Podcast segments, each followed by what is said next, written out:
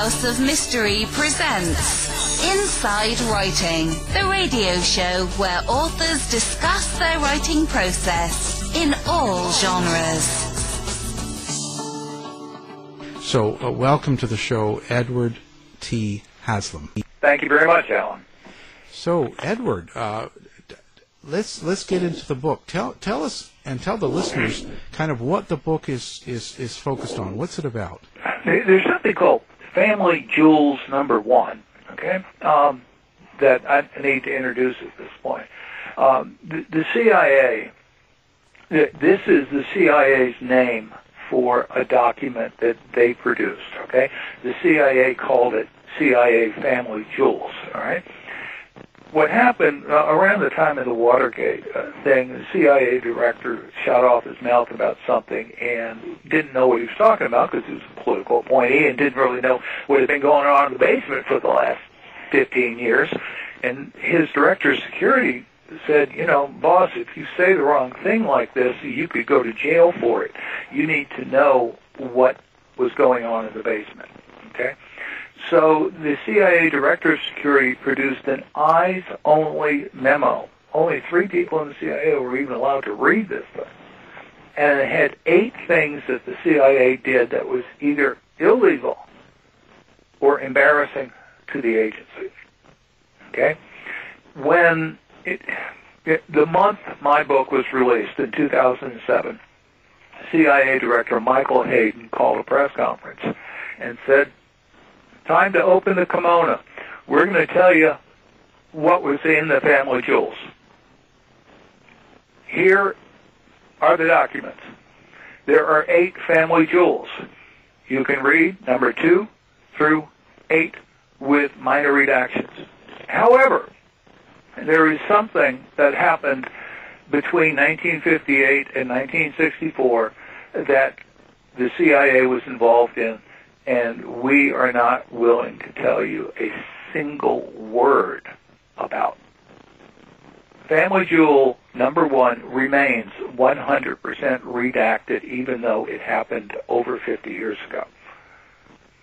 And what I think is in there is the fact that the CIA's money laundering operation was used to set up this laboratory in New Orleans because the guy that set it up said the rest of this stuff, you know, things were usually on um, uh, like a mortgage, you know, payments over a number of years and so many dollars a month and everything else.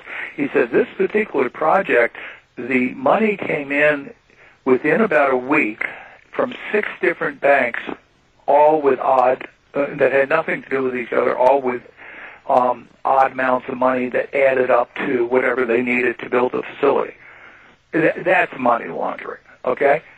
And the only people that were in a situation to do that at that point in time, frankly, were the CIA under Nixon's directions. Okay, so you've got really powerful people here, and you've got stuff that nobody wants to. I mean, you say, well, why'd you guys do that? Well, because they mass inoculated the American people with a cancer-causing virus in the polio vaccine. You know, that's the secret nobody wants out.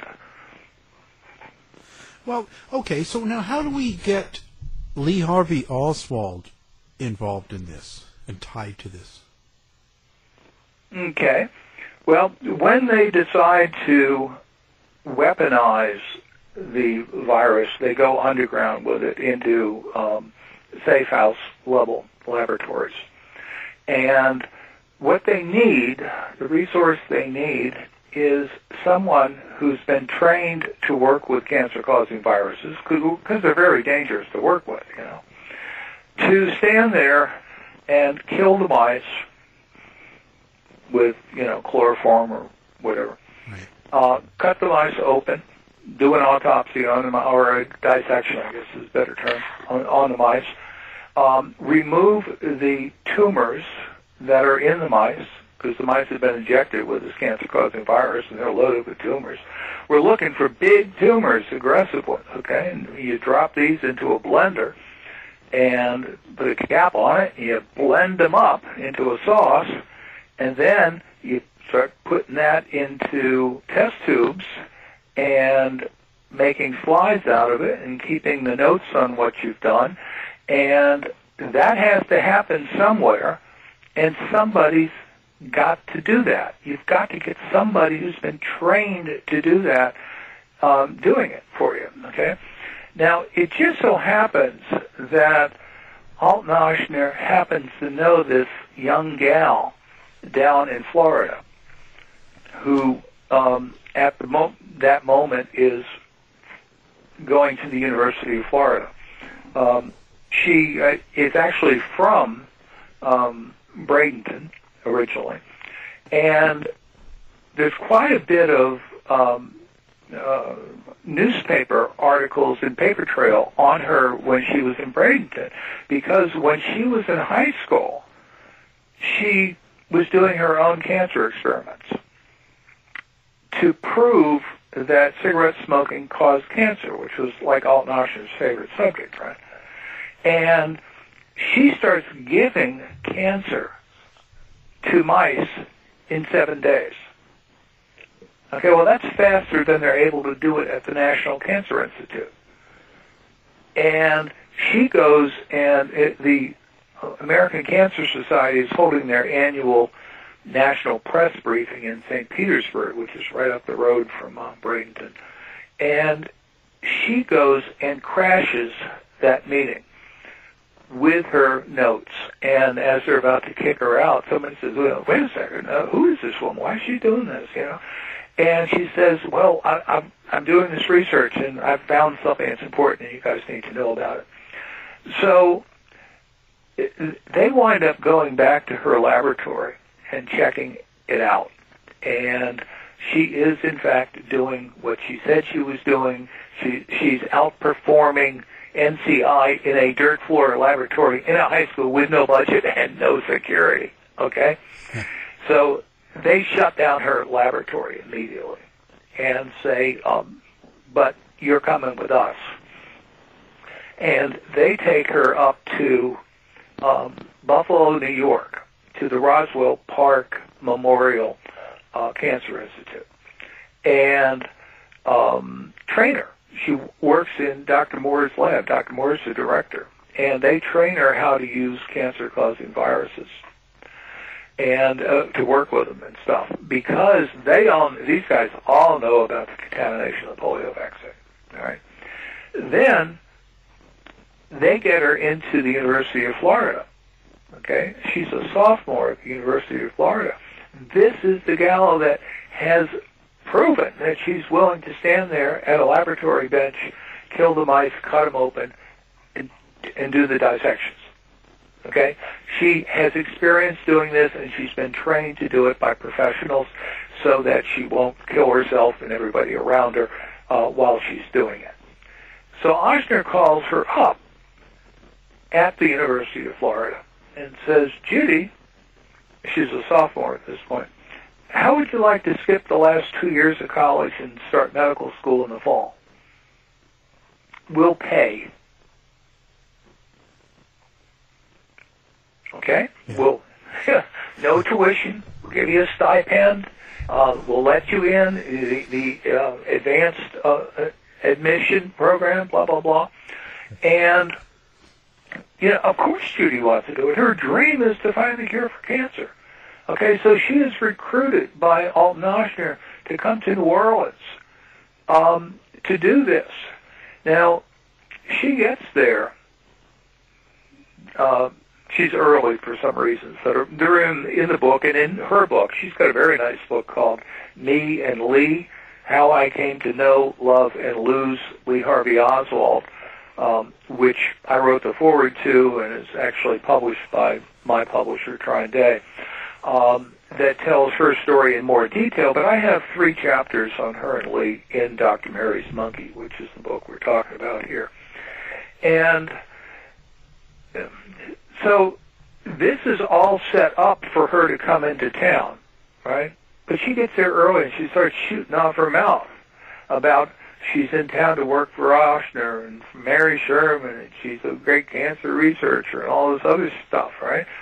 They they have somebody that they need to get in there fast to get a hold of her. to get her to her where she's supposed to be living, to get her to her cover job, to get her set up in this secret laboratory so that they can do all this stuff. They have a Marine with intelligence training who is from New Orleans, who's got one foot in the mob and one foot in the CIA, and they send in Lee Harvey Oswald to be her handler. All right, he is Judy Judith Vary Baker's handler, and within he meets her like on a Friday. Okay, Yeah. the next day he introduces her to David Ferrie, in whose apartment they're going to be doing this research. The next day, there's a party at uh, David Ferrie's apartment where they produce Dr. Mary Sherman so she can see that Sherman is actually part of this loop.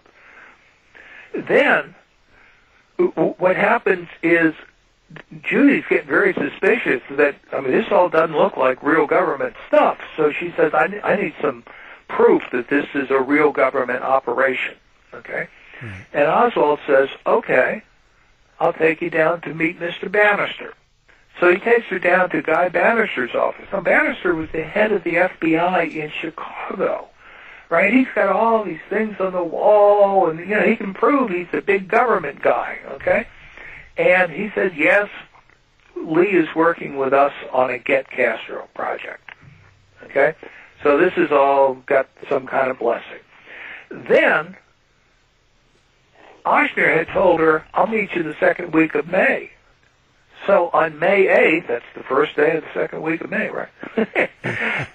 There's a meeting set up in Charity Hospital for Judy to go in and talk to Dr. Ochsner about this project. And who arranges the meeting? It's Lee Oswald. Because Banister's, I mean, uh, Lee Oswald hadn't been in town for 10 years. Except for a couple of days when he passed through on the way to the Soviet Union. How, how does he fall into all of this information and these people and this operation? It's because it's all been set up by Banister and he is the coordinator in it. And so he is, it shows, gets Judy um, her apartment, um, gets uh, her set up in her cover job, and in her cover job, she is working at the Reily Coffee Company. Lee Oswald is working at the Reily Coffee Company. They start on the same day. they are referred by the same employment agency. And they both are working with a ex-FBI agent by the name of Bill Monaghan. Okay? Now, the, the drill is this.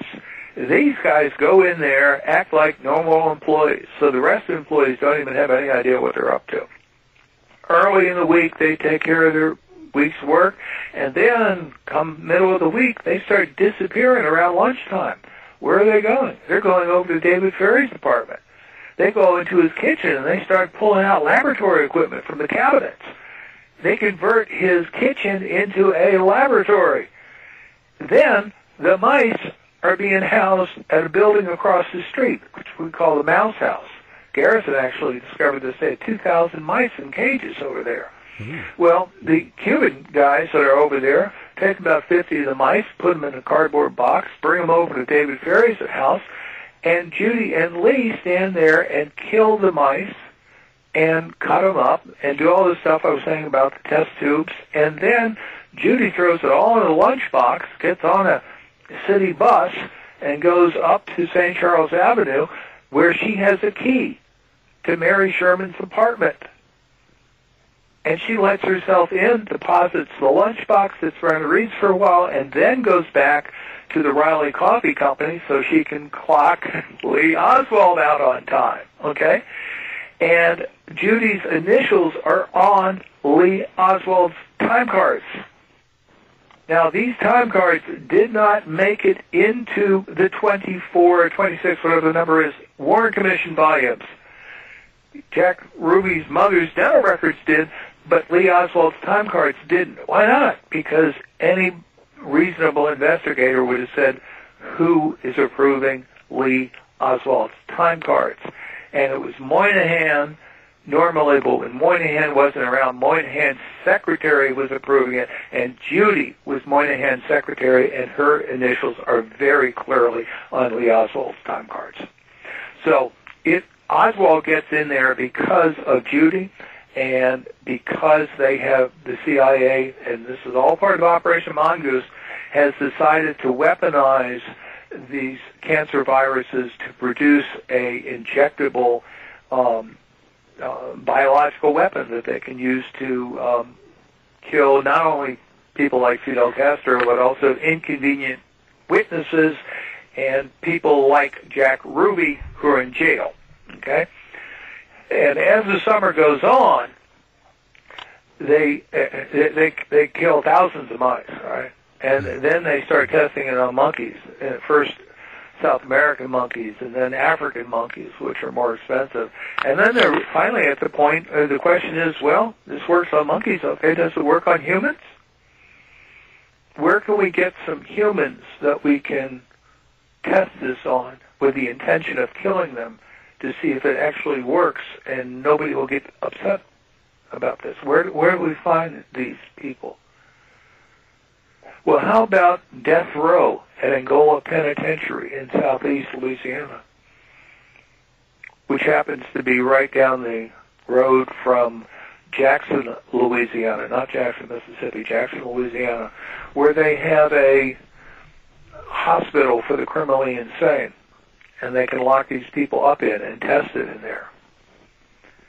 And this happens to be in what's called East Feliciana Parish in, in southeast Louisiana, which is outside of Baton Rouge. Um, but the county seat, uh, as it's known in most places, is in a place called Clinton, right, which is about 10 miles from Jackson. And it is on August 29th, 1963, is when Lee Oswald is seen in Clinton, Louisiana, with a with Clay Shaw, okay, who's driving a black Cadillac. Now, the, the backstory on this is they didn't want uh, Shaw's driving them up to this mental hospital. Why? Well, he's a big, dignified-looking guy. He's got this big black Cadillac, and they're going to rendezvous with the van that's coming over from Angola Penitentiary on the highway. And so they show up at the front door the front gate. I mean, it, this is a hospital for the criminally insane, right? They have fences and guards and guns and stuff like that, okay? They show up at the front gate with the state van in front and the black Cadillac in behind. And they even pick up a employee from the hospital who's sitting in the black Cadillac. All right, so they all get waved in together. Why are they doing this? So that they can go inject the patient with the bioweapon to see if it works. Now, they didn't want to wait in Jackson, Louisiana, because that would attract attention, so they drive over to Clinton. Now, this is late August in Louisiana. It is hot in late August in Louisiana, and it, it is now the middle of the afternoon, and they drive in front of the courthouse. They are expecting an empty plaza in front of the courthouse.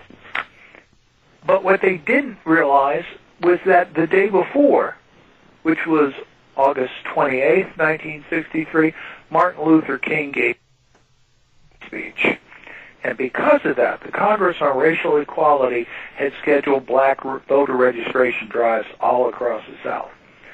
So they drive into this square expecting it to be empty, and there is this scene, the civil rights scene going on where the blacks are all standing in line trying to register to vote on one side, and the whites are standing around in the shade with their arms crossed on the other side, and this poor guy in the middle with a badge, John Manchester, the town sheriff or marshal, um, is hoping there's not going to be trouble.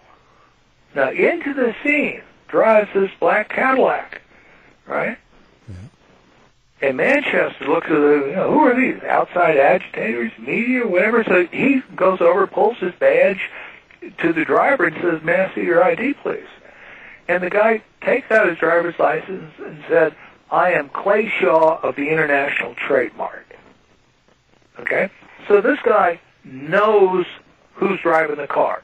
All right, we know this because he goes up to Washington D.C. during the House Select Committee on Assassinations hearings, and he gives this information to Congress.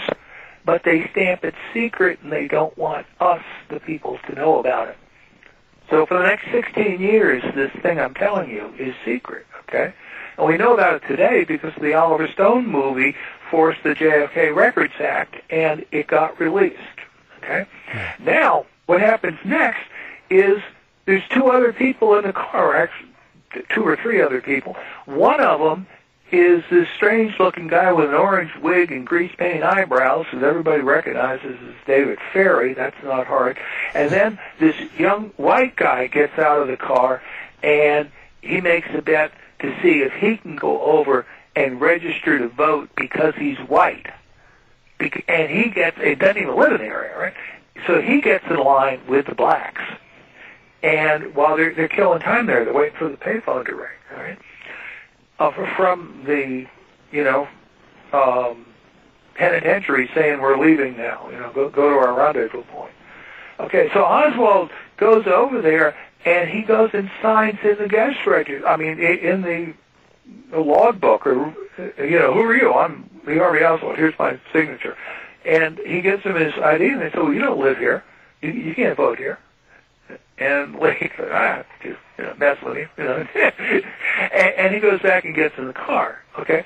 So we know Oswald got out of that car because he went and signed in to see if he could register to vote. Okay? He's leaving a breadcrumb trail at this point. Okay? This is a month after he started leaving his breadcrumb trails because he's known since late July that they're setting him up to be the patsy in assassination. Okay? And, he, he, he tells Judy this in, in, in late July. So all this is happening up there, and then they get into the mental hospital and they inject these guys. And Judy's not with him at this point. All right, it's it's it's Ferrie and Oswald and, and Clay Shaw, and they drive back. Now, this hospital is four hours north of New Orleans, three and a half, four hours. Okay, it is not in a suburb. All right, it's four hours of highway driving. Okay, so you drive up there, you got a couple hours there, and you drive back. You just spent 10, 11, 12 hours doing this. This is a, a full day project, all right? Now what they need to know is, does this work? Will this guy get cancer? And there's a special test, and there's a handful of people in the country that know how to do it, and one of them is Judith Vary Baker. Why does she know? Because she was trained up at the Roswell Park Cancer Center in Buffalo, New York, how to do this test. Okay? So she needs to get back up to this hospital. All right? And they have Lee Oswald drive her up in this old beat up green car called a Kaiser. And he drives all the way up there and takes her over. She's wearing a nurse's uniform. Takes her over to the um, uh, hospital, the mental hospital up there, so she can go in and do the test to see if the cancer has kicked in, which it has. Okay. At this point in time, she realizes that hey, these people are using me as an asset to murder people, and she bolts. All right. And at that point, she gets kicked out of New Orleans. Ochsner is furious at her and kicks her out of New Orleans. This is all told in and Lee uh, very clearly. And so what happens now is Oswald has nothing to do except wait to see if this weapon works, and if it does, his job is to take it to Mexico City so they can try to get it into Cuba to kill Castro. And so for the month of September, Judy's gone. Oswald sits around. He doesn't do any leafleting. He doesn't do any political stuff. He sits around on his front porch reading because he's waiting for the orders to go to Mexico City. And he hadn't worked in about six weeks, maybe nine weeks at this point in time. has no money, but somehow he's able to get on a bus and go to Mexico City and pay for hotel rooms and everything else. Somebody is financing Oswald at this point, and it's very clearly at, at this point that we now know it's CIA. And so that is how, to answer your question, how does Oswald get involved in the middle of this? And, you know, and then there's this other issue is that we seem to have a number of epidemics going on, some involving cancer and some involving monkey viruses, and one of which is AIDS. And so the logical question is how many of these things are actually connected at this juncture, all of which started out with this murder of my father's friend. Right. Okay? And I, I wanted to know what happened.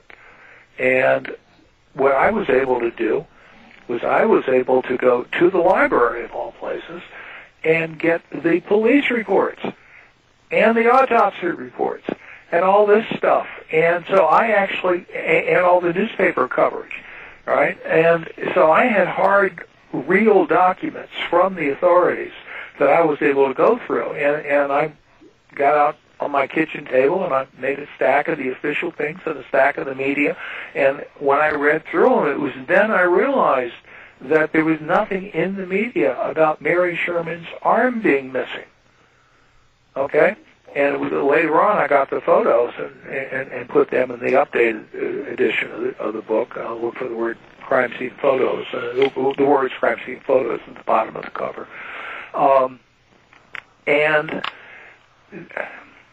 you know, one of the really interesting things, I mean, eh, how high does this go? You know, as I was going through the the media things, the, the newspaper articles, I was just telling you about, you know, I was noticing all the other stories that were on these pages. And one of the stories that appears was that it appears on Wednesday, right, which is June 20, I mean, July 22nd, um, 1964 on Mary's body is found on July 21st, on Tuesday in the morning. Okay? Yeah. The story that appears on Wednesday says yesterday, President Johnson suddenly jumped in his limousine and drove to the Pentagon for an unannounced visit.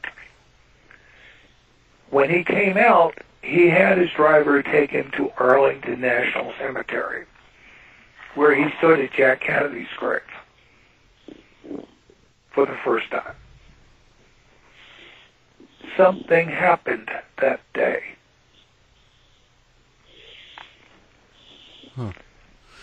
I find it to be an interesting connection. You know, Yeah. did did they have to brief Johnson on what happened in New Orleans on this murder so that Johnson could tell J. Edgar Hoover, do not investigate this? And and and, and what amuses me, the dark side of my personality, is that J. Edgar Hoover tells his agents not to investigate this on the grounds of jurisdiction. All right, he says this is an NOPD jurisdictional matter. But if I'm right, and Mary Sherman was electrocuted at the U.S. Public Health Service Hospital, that's federal property. And that is FBI jurisdiction. And the whole point of relocating her from the Public Health Service Hospital back to her apartment and faking the murder scene was to get it off of federal property and out of FBI jurisdiction. When they when they so they chose to kill uh, Dr. Sherman. Um, did they not also want to kill uh, Judith Baker?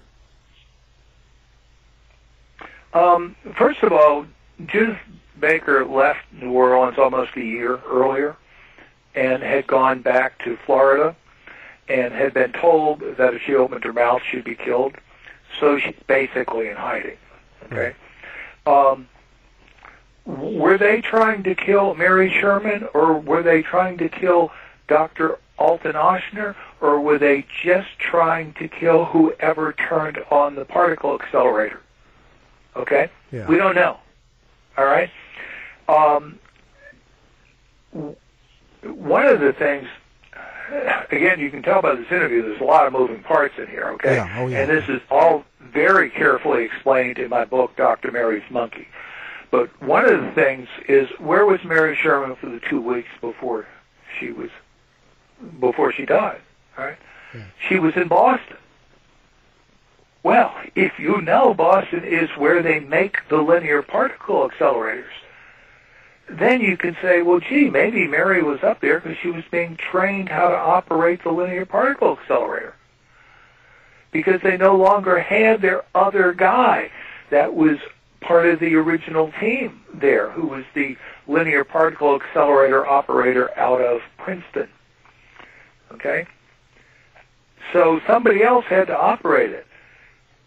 If, if Alt Ochsner himself had grabbed that handle and blown off his arm, they would not have been able to drag him back to his uh, his house and call it a sex flashing, which is what they did to Mary Sherman. They got away with that because she was a widow with no family, and once the people found out about the dimensions of the murder, um, you know, everybody wanted to take three steps back. You know. Now, At any you- rate, that's the I was going to say, do you attribute the, the cancer death of Jack Ruby uh, to something that someone did to him? Yes, they locked him in a room with an X-ray machine for half an hour, and to lower his immune system. Um, and then they somebody injected him with something, and he passed a note to the guard and said they have injected me with cancer. That we we have a time frame on Jack Ruby's death from when he was um, uh, first shown to have cancer. Uh, first of all, he had a doctor who um, said he was in fine health. You know, he was kind of a physical fitness nut and everything else. He was in fine health. That doctor, whose name I, I think is Duck or something, he's an Oriental uh, guy, um, was transferred out of this, and this guy Jolly West was brought in, who's basically a CIA doctor, and 28 days later, Ruby dies. Well, it happens to be 28 days. You remember the, the guy up at the mental hospital and Oswald's waiting for him to die? 28 days later, he dies, right? That's how long it takes the cancer to kill people, right? And Ruby is sitting there in jail waiting for a retrial outside of Dallas. You know, and Ruby's asked Earl Warren, said, can you guys get me out of here? I'm not safe here in Dallas. They're going to kill me, you know? At any rate, so... Um, was Ruby assassinated with this biological weapon? My opinion is yes. Wow. So now they were never able to get this to Castro or get him um, by this means at all. Uh, do you think they tried actually? Um, well, first of all, I think the Castros found out about it, and, and the Cubans had very good intelligence, in particularly in places like New Orleans, and um, there were there were efforts to get doctors in Cuba to cooperate with this in terms of um, getting Castro there. And there's some of the stuff that's come out recently um, uh, through the files, JFK files being released, uh, show more of the detail about what happened in Mexico City and how Oswald was trying to hand off uh, what he thought was the biological weapon. I, I- I think he actually got swindled out of it on his way to Mexico City by some people in Texas. But the um, uh, they were trying to get it in there. I I think the whole thing is a harebrained scheme in, in the first place. But when you're dealing with those kind of people, you get you, you you feed them this BS and try to get them to believe it, so they'll keep doing the work. But what they wound up with in Texas was the bioweapon that they could inject into Ruby, you know, to keep Ruby from talking. Because one of the things Ruby was doing, Ru- Ruby was really tight with Carlos Marcello, all right, the mob boss in New Orleans. Right. And he was running the money for this secret laboratory from the people in Dallas down to New Orleans. Okay, he was part of the financing of it, and he knew all about it. Okay, so when Ruby said, "I've been injected with cancer," you know, he knew what he was talking about. And and you know, oh, he's a nightclub owner. What's you know, you know, um, Ruby was part of part of the operation and was a gun runner and stuff. You know. Wow. Now you you mentioned earlier that uh, Oswald and uh, Baker um, kind of thought that he was becoming a patsy. Uh, did you did he know that the assassination was going to happen? He was infiltrating the plot, and he got to a point where he. And this is late July, where he said, "I've seen too many faces, and I'm the only person around here that's expendable." And they have asked me to do a bunch of stuff in August, which he later does, which will make me look like a communist. Okay? The fair play for Cuba things. And so he says, if I'm being set up to look like a communist, and they're planning on killing Kennedy, and I've seen all the faces, then who's the logical guy that they're going to set up as the patsy? It's going to be me. You know, I mean, that's what Lee says, I think it's July 29th, um, to Judith. And it, one of the things that happens that within a couple of days of that, uh, Lee, you know, the, the uh, Ferrie's got airplanes, right? And, and and Hugh Ward, who's Banister's partner, has got, and, and these planes are owned by people like Schlumberger and stuff, right? But they got thousand mile ranges on them, twin engine planes, all right? And Lee goes out to the airport and gets on one of these planes, and they fly up to Knoxville, Tennessee.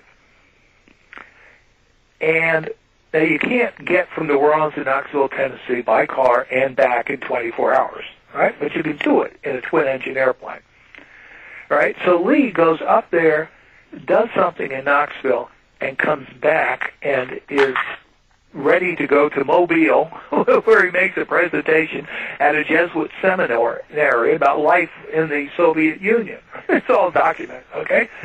So, what we've got here is we've got this little window where we know Oswald went to the airport, got on a plane, went somewhere, and came back. We also find that in Knoxville, Tennessee, at the Atomic Energy Museum, Lee Oswald signs the gas register. Lee H. Oswald. Pay attention, FBI. He writes USSR behind his name, just so they don't miss it. then, as his address, right? Where's he living? He lives in New Orleans. Address, Dallas Road, Dallas, Texas. Hey guys, the road's going to Dallas. This is Lee Oswald. Remember your spy from the Soviet Union? Right? The road's going to Dallas. Right? He leaves that. That's one of his breadcrumbs that he leaves. At any rate, then he comes back and tells Judith, he says, they're setting me up.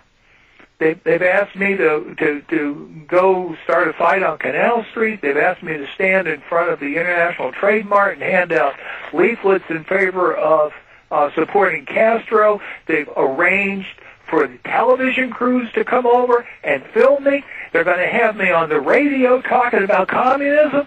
They're setting me up to be a communist. Why? Because they need a communist to be the patsy. Yeah, yeah.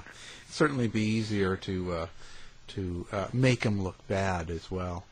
Um, so how how do you feel this has all affected us today? I should be asking you that. yeah, well, you know, you're the professional. No, I mean, do you, do you think that um, this has, um, like, because there's so many people that talk about the JFK uh, assassination and Oswald and and uh, all of that sort of stuff. Um, how is how has this affected the way we deal with politics and the, the way we deal with conspiracy? Well, there's something called the Hamlet syndrome, you know, um, which is we all feel like our president was killed, you know, Yeah. by the people that wanted power. And those people pretty much still have power today. And, you know, if you, I mean, one of the things that happened fairly recently, okay, Yeah. during the um, recent presidential election was this issue of Ted Cruz's father Yeah. in the photograph with Lee Oswald. Was that Ted Cruz's father? Yes, it was. You know, I, I researched it. I published it. I interviewed Judith, who was there, and Lee told her, that's Raffaello. He's here to protect me because he's a Cuban, and if any Cubans show up, he, he he's got somebody. And you, you see in the in the pictures, Raffaello's not handing out any leaflets. He's just standing there, eye on things. Okay, and what people need to know is th- this guy was no transient Cuban. This guy was a graduate in petroleum engineering from the University of Texas who owned an oil exploration company located down the street from that place. And he had a history of being involved in Cuban political activities. And he was asked probably by Banister to come over and help keep an eye on Lee so if somebody showed up, Lee didn't get beaten up on camera, you know, because Lee was concerned about that, you know, because uh, Lee had been arrested the week before, August 9th, and um, was concerned that that situation was getting out of control, and he did not want to go back into jail. And one of the interesting things is, you know, so somebody called Judy actually calls WDSU and says there's somebody out here handing out leaflets about Castro. Get over here with the cameras. Well, these guys are all queued up. They're waiting for the phone call. And Lee does not want to be seen doing this any longer than necessary. So he's standing there when the cameras show up. He said, look, the cameras are here. I need to get to work. And so he starts handing out the leaflets while the cameras are rolling. The moment the cameras are finished, he's out of there. Right? Yeah. It's it's a totally fabricated situation for the media. And and it is Ted Cruz's father. You know, I, I got photos of of him before and afterwards, and did side by sides and all that other stuff. It's obviously him. Just just amazing, uh, amazing how it all ties together. Um, so now, I guess you communicate with Jud- Judith Baker a lot still. Well, I wouldn't say a lot, but you know, I have in the past. Um, certainly, when I was trying to figure out who she was, and and uh, I actually did the first round editing on her Me and Lee book, um, so I had to really get in um, up to my um, eyeballs in her story. I, I did a timeline on it, and I fact checked it and everything else, and. Uh, um, so when I was doing that, I, I certainly um, uh, communicated a lot, um, particularly in the run-up to that, because I'm the one that took her book to my publisher and said, you know, would you consider publishing this? Um, but anyway, I think she's got an important story to tell in Me and Lee, and um, my book, Dr. Mary's Monkey. Um, what I was talking about here, half a, part of it is uh, in her book, and part of it's in in Dr. Mary's Monkey. Um, but uh, you know, it's from a distance it sounds pretty strange, but you get into the book and you'll see it's it's documented like a master's thesis. I mean, I, I nailed down everything I could, and some of it is from my personal experience. You know, um, and so some of it is my eyewitness testimony, some of it's Judith's eyewitness testimony, and, and as many documents as we could find to support it all. Yeah. So, what do you think the the um, the best uh, books besides yourself and Judith to read? Do you think there's any any other? Uh, what angle do you take in this whole JFK uh, assassination to be the best? Well, first of all, Oliver Stone's movie is a great place to start. just the movie itself, right? right? And that movie is based upon two books. The first book is Jim Garrison's On the Trail of the Assassins, because the movie is about Jim Garrison, I mean, and his prosecution of Clay Shaw. Um, the other book that um, Stone used just because it covered so much and had so much great information about Dealey Plaza and stuff, was Crossfire by Jim Marrs. And so I say, if you're new to the Kennedy assassination and you, and you, you want to have the the Bible um, of it from this side of the aisle, um, Crossfire is the the place to start. Um, and Jim Marrs wrote the foreword to Dr. Mary's Monkey, and he wrote the afterword to me and Lee. So I worked with him pretty closely on both of these things, and uh, you know it's, it's great having a world class expert like Jim Marrs um, looking over my shoulder. Um, you know, and, and if I would have a question, I'd call him up, and he'd have all the Warren Commission volumes there on his shelf, and he, he'd, he's got them indexed, and he'd look it up and say, "Yeah, that's, that's right here," blah blah blah, and um, yeah, and, and Jim has uh, has died. Um, yeah. Great loss to to everybody, but um, I would say his book is is really the place to to start. Jim Garrison's book is is excellent. Um, you know, I I kind of I look at my book as kind of I I had no intention of getting into the Kennedy thing. yeah. I, I I entered it through the back door, you know, but I was committed to follow the story wherever it led, and it just happened to lead there.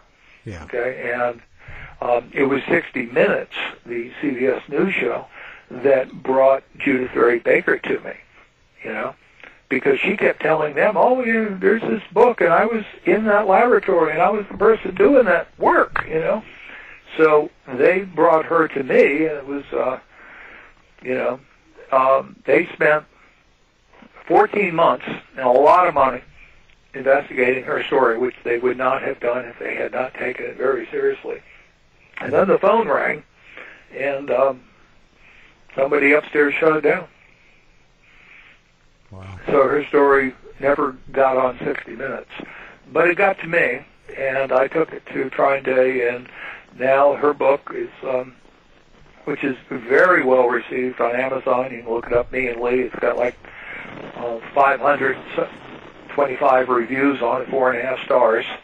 Um, it's um, people really, really like her book and thank her for telling her story. She's a whistleblower. Yeah. Now let's give out your website uh, and uh, book information. Of course, your book can be found anywhere and um, we'll have it linked on our website as well. Uh, your website is actually Dr. Mary marysmonkey.com, and you have to spell out the doctor.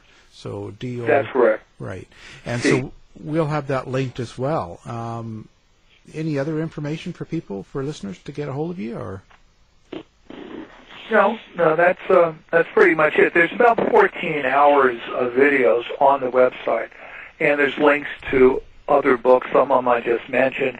There are videos like uh, interviewing people that are vaccine manufacturers talking about the contamination of the polio vaccine. I mean, there's all this stuff that I've talked about. I've put as much of that as I could on the website. So the landing page has got reader quotes. There's hundreds of them, and then you go into the website, and it's got all these links to this stuff, and then it's got the uh, crime scene photos in there for which are pretty strong photos. If you, if you yeah. if you're not ready to look at strong photos, don't go there. But if you want to know what we're talking about, that's where they are. Yeah, for sure.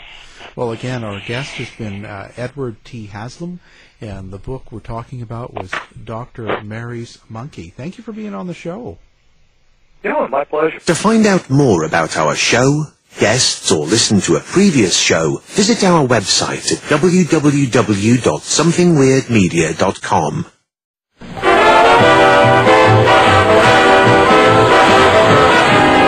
The mission has been completed.